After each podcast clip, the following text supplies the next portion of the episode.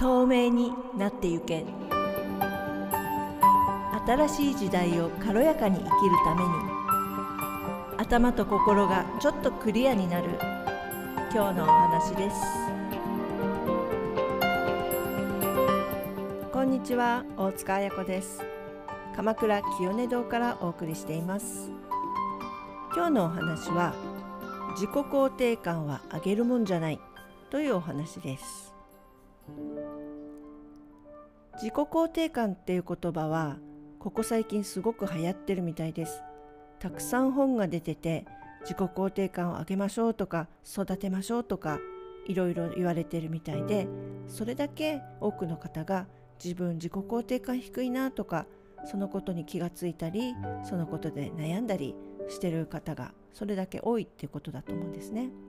このテーマについては私のすごいこだわりがあったのでカウンセラー開業当初10年前から自己肯定感とか自分に OK を出すとかこのことはとってもとってもたくさん語ってきましたその辺を詳しく知りたい方は私のブログ2014年から2018年ぐらいかなこの辺の期間にはかなりこういうことをいっぱい書いてたのでちょっと読んでみていただけるといいと思うんですがそこでとっても大事なことがあるんですよ。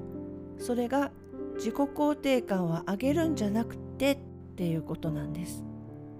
どういうことかっていうと自己肯定感が低いって言って悩んでる方はですねどうしても自己肯定感低いって自分のこと思うから低いものは上げれば上がるだろうって、まあ、普通思いますよね。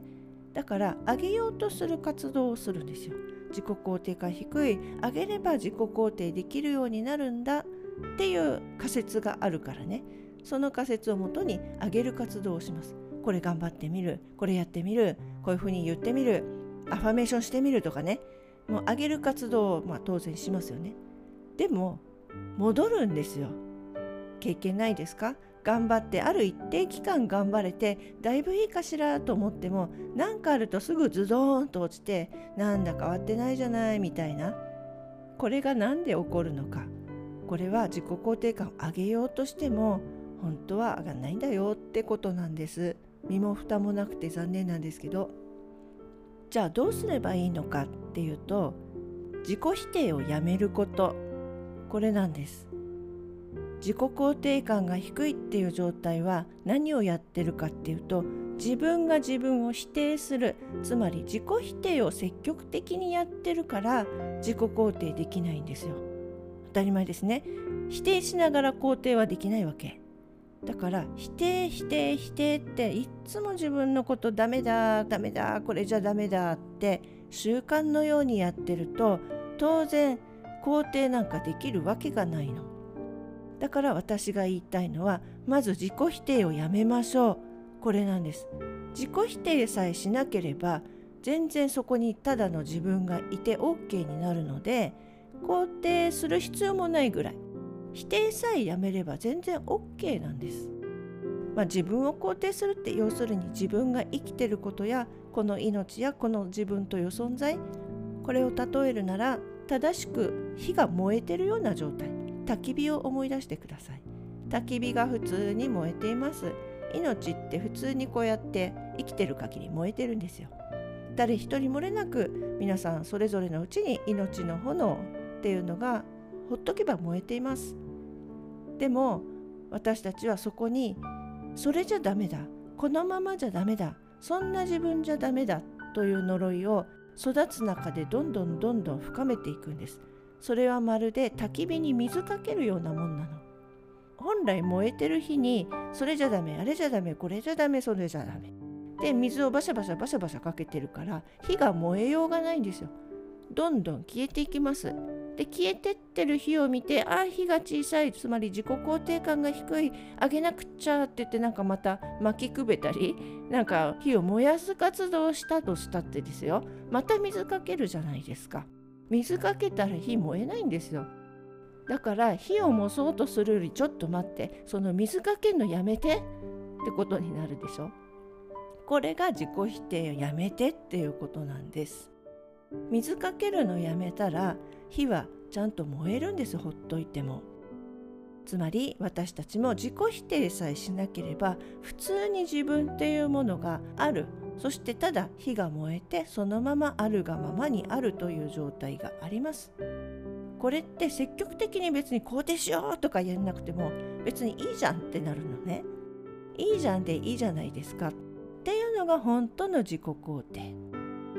だから積極的に肯定するぞ肯定するぞって言ってる状態って実は否定してるからこそ肯定しようというなんかわざとらしい活動をしなきゃなんないんです。本当に肯定できてる人は肯定しようとか特にする必要ないんですよ。だって別にそれで OK だから。本当に自己肯定感が高い人は自分がどうたらこうたらいいとか悪いとかそんなこと考えません。ただ普通に自然体であるがままで生きているだけです。